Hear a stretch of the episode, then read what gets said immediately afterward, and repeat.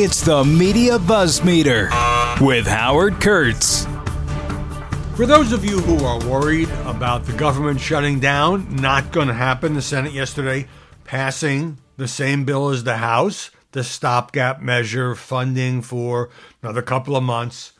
And uh, once President Biden signs it, we will have dodged another bullet. But this just seems it's this deja vu. We just go through this every other month, every two months, three months. It's just crazy. All right, I'm riled up today because of the next two stories I'm going to share with you before we even get to the buzz meter rundown. This is is mind-boggling to me. I would say I'm speechless, but I've got a long period of time to go on this podcast, so I can't be speechless.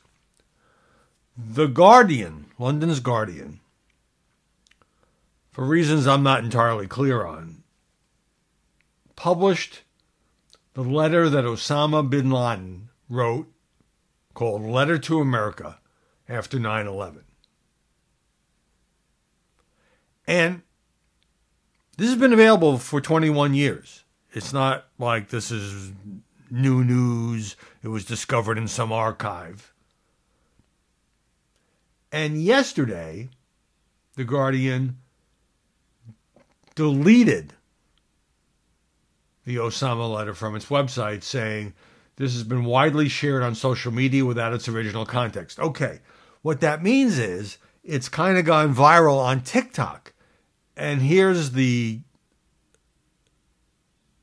pathetic part. So it began with a woman uh, named Lynette Adkins. She's got almost 12 million followers. She said, I need everyone to stop doing what they're doing right now and go read Letter to America. I feel like I'm going through an existential crisis right now. Thousands of younger people posted their reactions on TikTok. And many of them, most of them, buying into this unbelievable propaganda in effect they are saying, oh, Osama bin Laden, uh, he really had a point. Maybe America deserved to be attacked. Maybe nearly 3,000 of our citizens who were murdered on September 11, 2001, you know, I don't know, maybe we had it coming. I mean, the, the, the lack of any kind of loyalty or solidarity for this country. Here's one I will never look at life the same. I will never look at this country, USA, the same because if you read it, if you were going through an existential crisis in the last 20 minutes, my entire viewpoint of the entire life I have believed and lived has changed. How are these people so uninformed so anti American, apparently, so susceptible to having their minds changed by propaganda that they are siding with one of the worst terrorists in history, one of the worst mass murderers in history. Oh, Osama bin Laden, he's completely changed my view of America. One of the sentences here, I'll repeat because it plays to the war in the Middle East. They threw hundreds of thousands of soldiers against us and have formed an alliance with the Israelis to oppress us and occupy our land. Our land. That was the reason for our response on the 11th.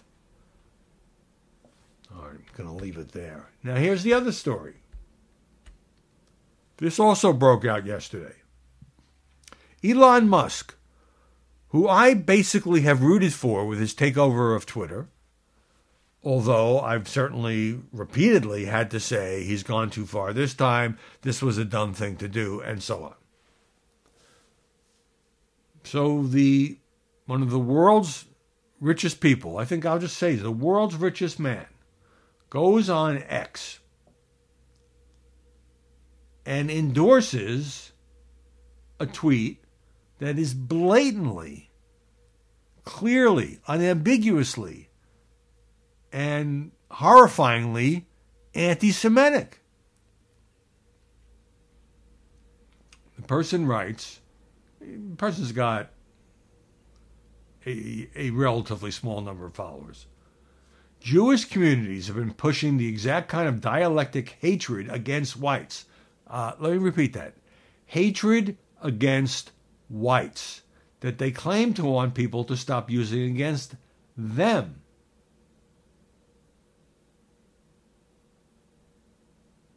Wow. I I mean, I guess I could start with the fact that many Jews are white. So is this self-hatred? Dialectic dialectical hatred against whites. And what does Elon Musk do?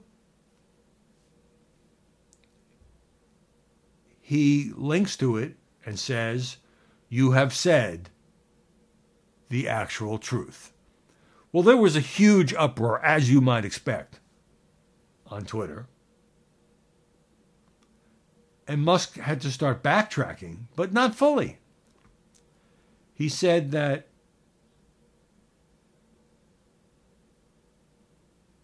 decolonization, popular word these days, necessarily implies a Jewish genocide. Thus, it is unacceptable to any reasonable person. Reasonable person. Okay, Elon Musk is against genocide. That's very comforting. And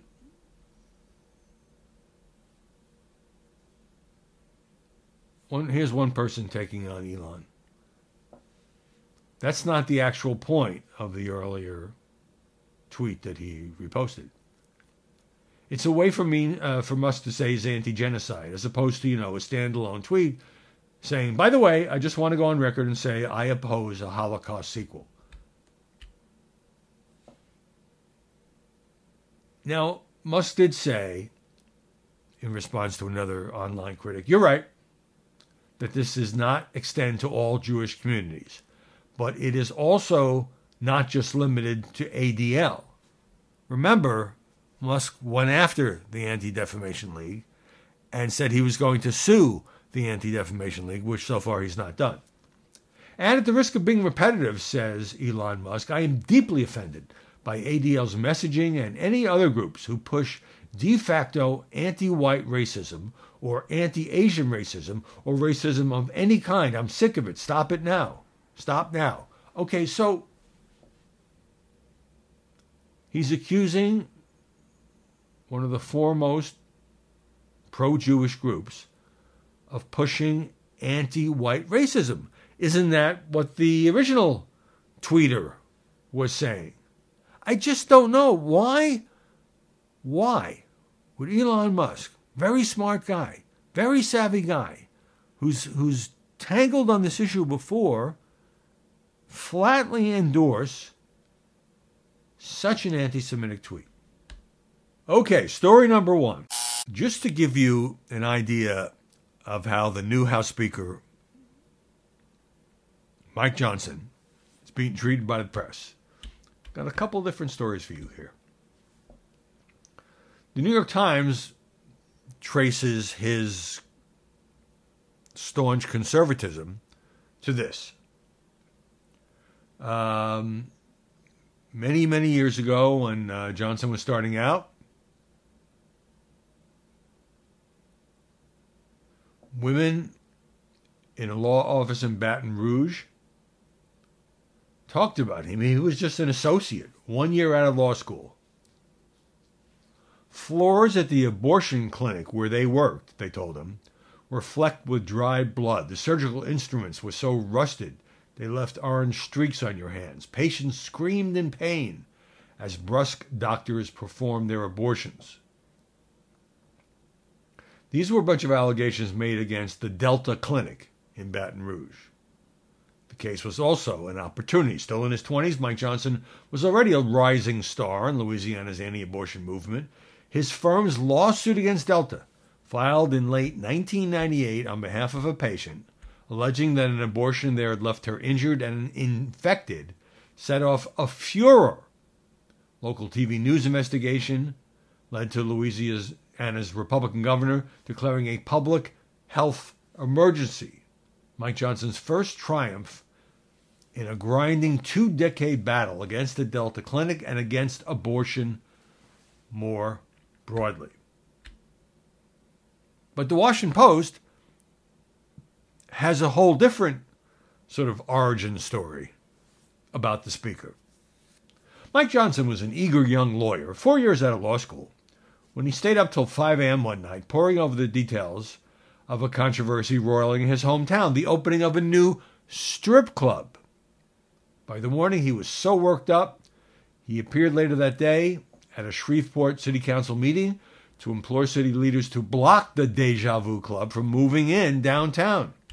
I have done exhaustive legal research on this matter. He said, he said the arrival of another sexually oriented business, or SOB, would spread sexually transmitted diseases and other social ills. Now, the pitch failed. The club opened the next year. But it was a turning point for him. It marked the end of his short lived career as a general practice lawyer and the beginning of his single minded focus on the culture wars. Put him on the path to elected office. Johnson's district has been a Republican stronghold since the beginning of the century.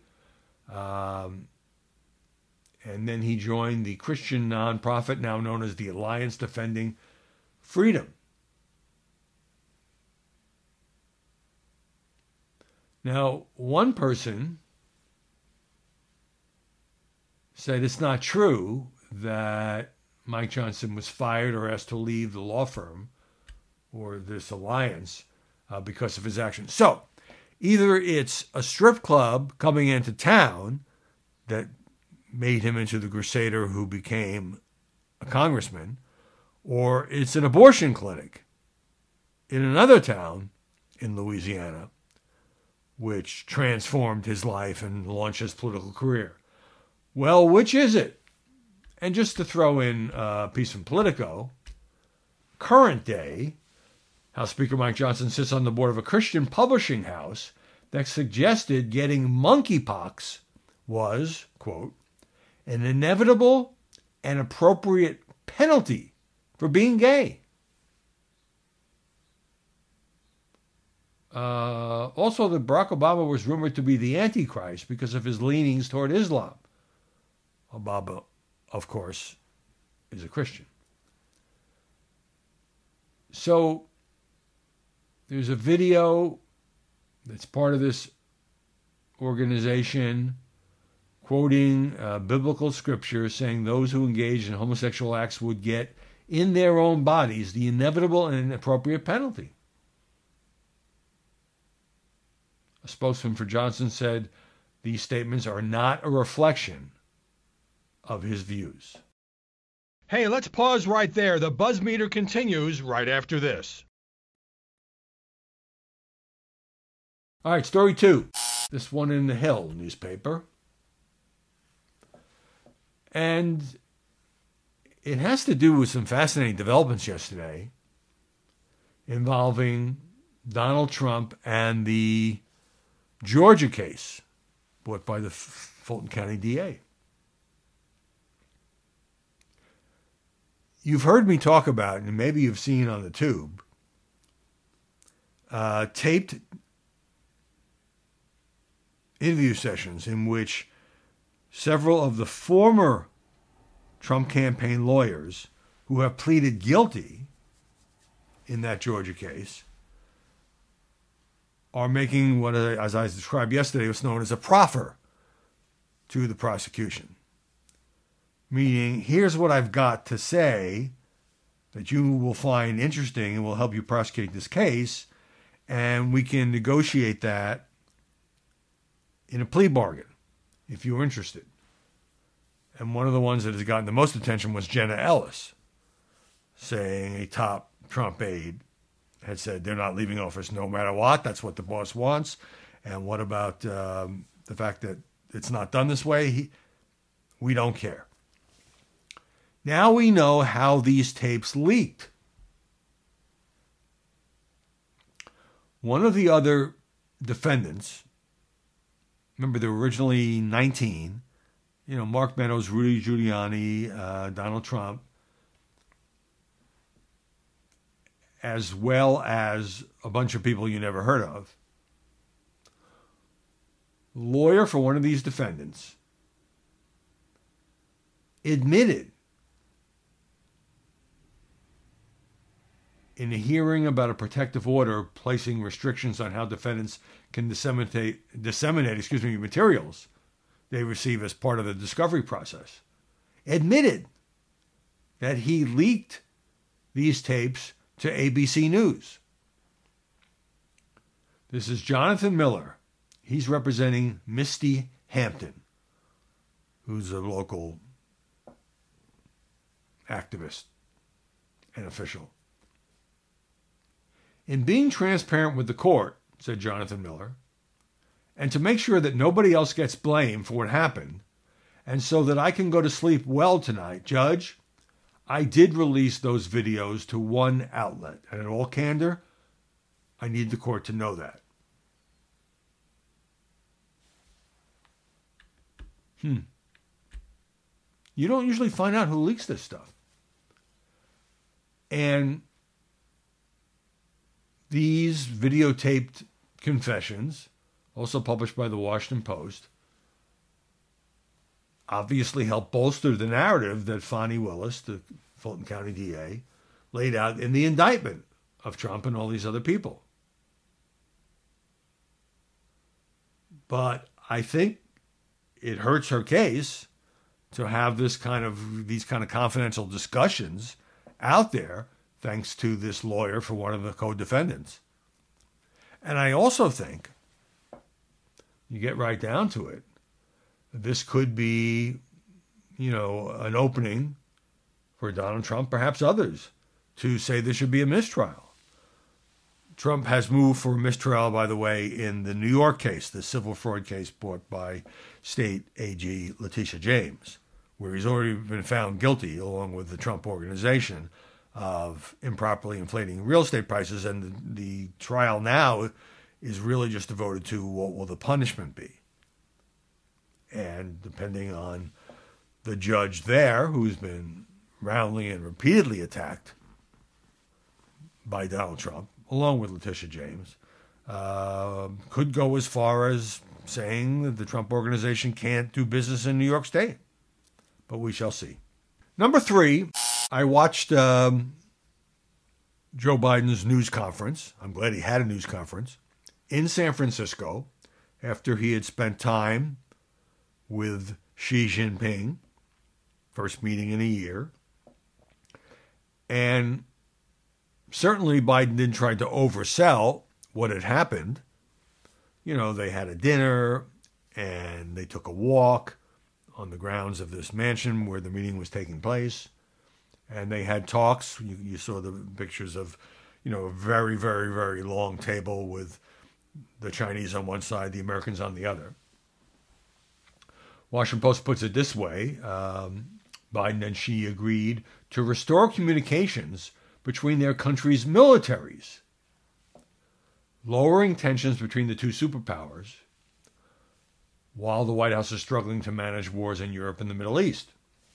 So, the way Biden kept, what Biden kept stressing was that to avoid a miscalculation or a mistake, their military should be in touch. China had cut that off. And um, also talking about strengthening um, the efforts where they've already been cooperating on battling fentanyl. But, you know, nobody made any uh, bones about the fact that they were already at odds and they continue to be at odds over trade, cybersecurity, human rights. Biden says he and I agreed that each of us could pick up the phone, call directly, would be heard immediately, meaning uh, that what, what we used to call the hotline, and maybe you know, you know, maybe somebody's tied up. But the point is, Xi and Biden said they would be available to each other if there's a matter of concern. And Biden said, look, we're competitors. We're going to compete very hard against China. But that doesn't mean we can't cooperate on matters of mutual interest, and it doesn't mean that we won't be talking to each other. They also agreed to restart the climate talks, which had been broken off, you know, during that period where the Chinese spy balloon was shot down and Biden had called Xi a dictator, which he is, and which Biden repeated when asked by a reporter. Took a bunch of questions at this news conference. To me, the biggest takeaway is Xi Jinping said China was strongly uh, inclined to send back to the U.S. pandas. The pandas from the National Zoo here in Washington, biggest attraction in the zoo by far. I've gone there a million times. Were just sent back to China last week.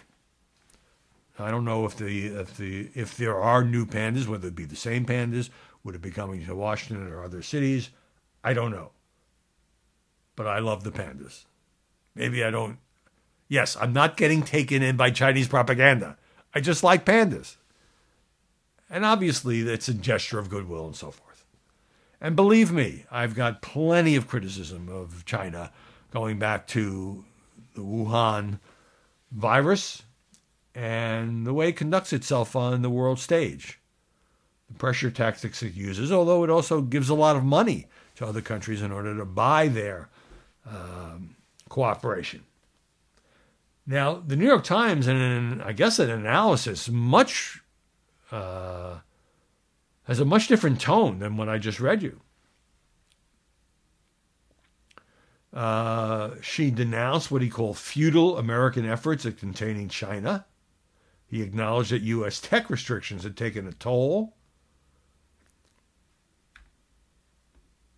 He basically was serving notice that China has global ambitions, but said it didn't have to lead to conflict with, conflict with the U.S. Xi wants to convince Washington and the world that he's willing to engage with the U.S., in part to lure back foreign investment to help China's ailing economy. But he also wants to demonstrate to the Chinese people, says the New York Times, that he strongly defended Beijing's interests and burnished its image as a world power on a par with the United States, not a secondary one making concessions. Well, of course he did. Of course he did. Uh, you know, he's got his own domestic politics to deal with.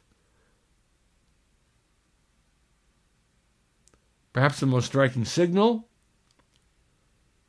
came when Xi said the earth is big enough to accommodate both countries. And anything negative that happened from this sort of mini summit was not reported by the Chinese media. They tried to paint this as a you know a triumphant uh, meeting or series of meetings between the Chinese leader for life and the American president. You know, I know Biden's already getting beat up by the right, but every American president has talked to a Chinese leader. Would you prefer they don't talk at all? Taiwan came up only briefly says Joe Biden at that news conference. And so expectations were kept low for what happened yesterday in San Francisco. And indeed, you know, what they basically did was let's kind of reset relations here and reestablish communications channels. And that's not nothing. But it's hardly a big agreement between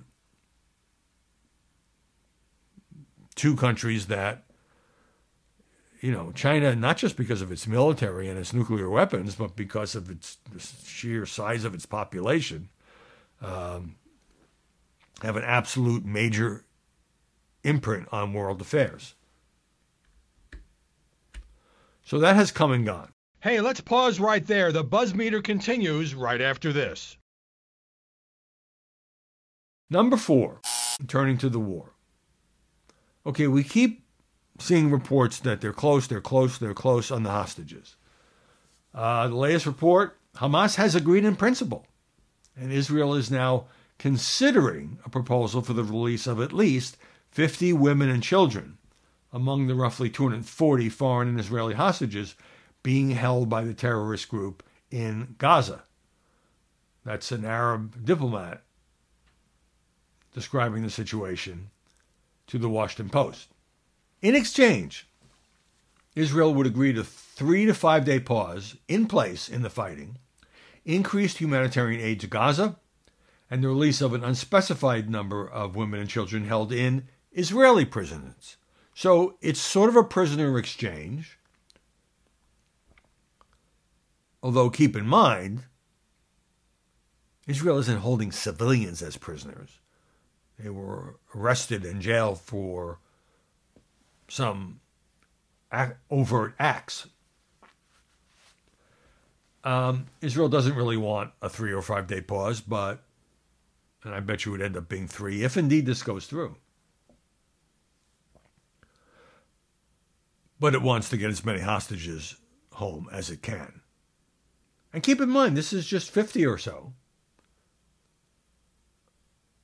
The Hamas terrorists would still be holding another 150.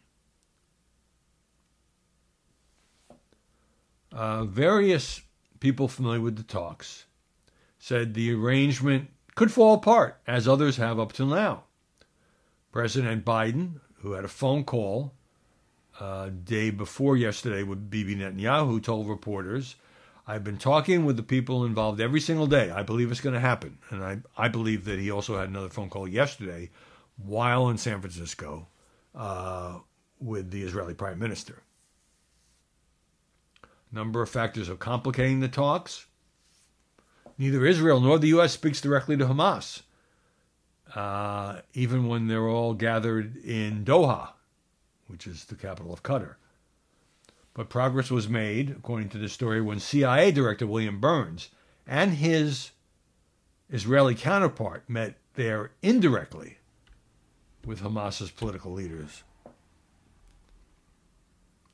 Now, the situation at the hospital. Israeli military was solidifying its hold uh, on the hospital yesterday after storming the complex. Soldiers were conducting searches. Now they don't appear, appear to have found, you know, a network of tunnels underneath the hospital, unlike at other hospitals, uh, schools, and places that you would generally consider occupied to be occupied by civilians and not be part of the terrorist uh, machine. But Israel released yesterday, I just saw this, a seven minute unedited video. So you can't accuse the Netanyahu regime of saying, of just, you know, fabricating this or using editing to get the pictures and images that it wanted. And an Israeli military guy who speaks pretty good English sort of provides a guided tour. And so, hidden behind the MRI machines was weaponry, including AK 47s. Uh, elsewhere in the hospital, there were grenades, there was body armor. Why would a hospital have these things? So Israel is hoping to turn the narrative about how dare its forces surround and then storm a hospital by showing this is not just a hospital. This is what Hamas does using human shields. It endangers the lives of poor, sick, and wounded Palestinians who are in that hospital, in other hospitals. And it doesn't really care because if the civilians get killed, they blame Israel. They call them martyrs. It's another propaganda point for them.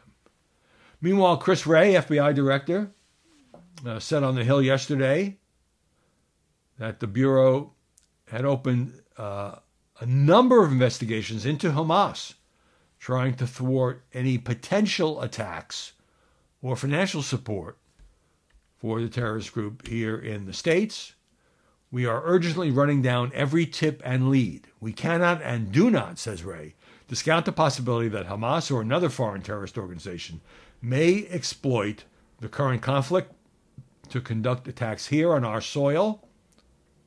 We've seen a rogues gallery, he says, of foreign terrorist organizations call for attacks against Americans and our allies. All right, number five. This was remarkable. Chip Roy, a very conservative Republican congressman from Texas, stood up on the House floor yesterday and with great passion.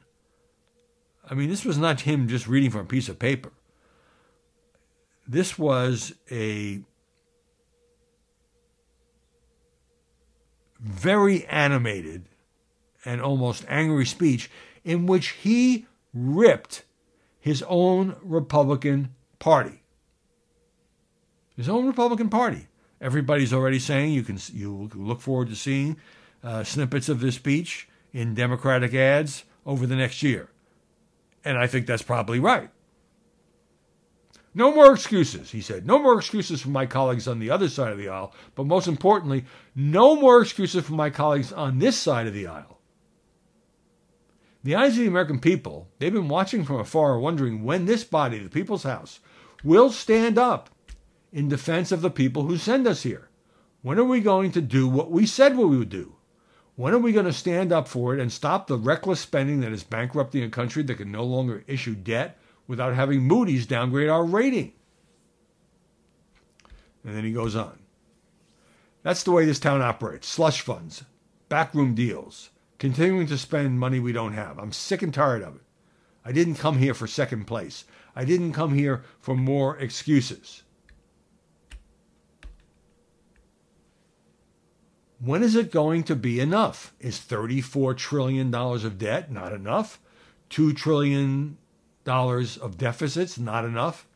For the life of me, says Chip Roy, I do not understand how you can go to the trouble of campaigning, raising money, going to events, talking to this people, coming to this town as a member of a party uh, that allegedly stands for something, allegedly stands for reducing spending, allegedly stands for eliminating debt, securing the border, strong military, ending the wokeness that is killing and corrupting our schools, and then do nothing about it. And then I think the high point of his speech, as he railed against the GOP, one thing, I want my Republican colleagues to give me one thing, and he's holding up a single finger. One thing that I can go campaign on and say, we did. One. Explain to me. He says, anybody else want to come down and explain to me one material, meaningful, significant thing the Republican majority has done? Well, I guess you could say they avoided the government shutdown, which, of course, in doing that, Mike Johnson did the exact same thing that Kevin McCarthy did that led to his ouster and had to rely on, in this case, all but two Democratic members of the House to bail out the Republicans. But there's been, you know, they've been dealing with all of that. They've been dealing with the Biden impeachment inquiry. They've spent almost three weeks without a speaker. They, they've been just sort of wrapped up in the messy politics of the House. So if, if Chip Roy says he can't think of one thing the Republicans have accomplished since they've been given control of the House of Representatives that they can go campaign on. I mean, that's not even tough love. That is a denunciation of his own party. He was angry. He was ticked off. He was just letting his Republican colleagues have it. And when they try to talk up what they've done, Democrats say, look, this is they haven't done anything. Listen to Chip Roy. I mean, Chip Roy will be uh, famous as a result of this speech because it will be repeated, quoted, and played time and time and time again by the other party, by the Democrats. At the same time, I have to give him full credit for doing what is a very difficult thing. To stand up there by himself, take on his party because he believes the party has not accomplished anything for the people who sent its members there. If that's not intellectual honesty, I don't know what is. I'm not endorsing everything he said. But man, I haven't seen a speech like that in roughly forever. And with that, we'll wrap things up here. Thanks for coming along for the ride. It, it just seems crazier and crazier in Washington. That's the latest example. At least he didn't punch anybody or elbow anybody or threaten to uh, call them names. But rhetorically, he threw some very strong punches. Hey, join us tomorrow. It'll be Friday, heading toward the weekend, with another edition of Buzzmeter. Listen ad free on Fox News Podcasts and via Apple Podcasts, and Prime members can listen to this show ad free on Amazon Music.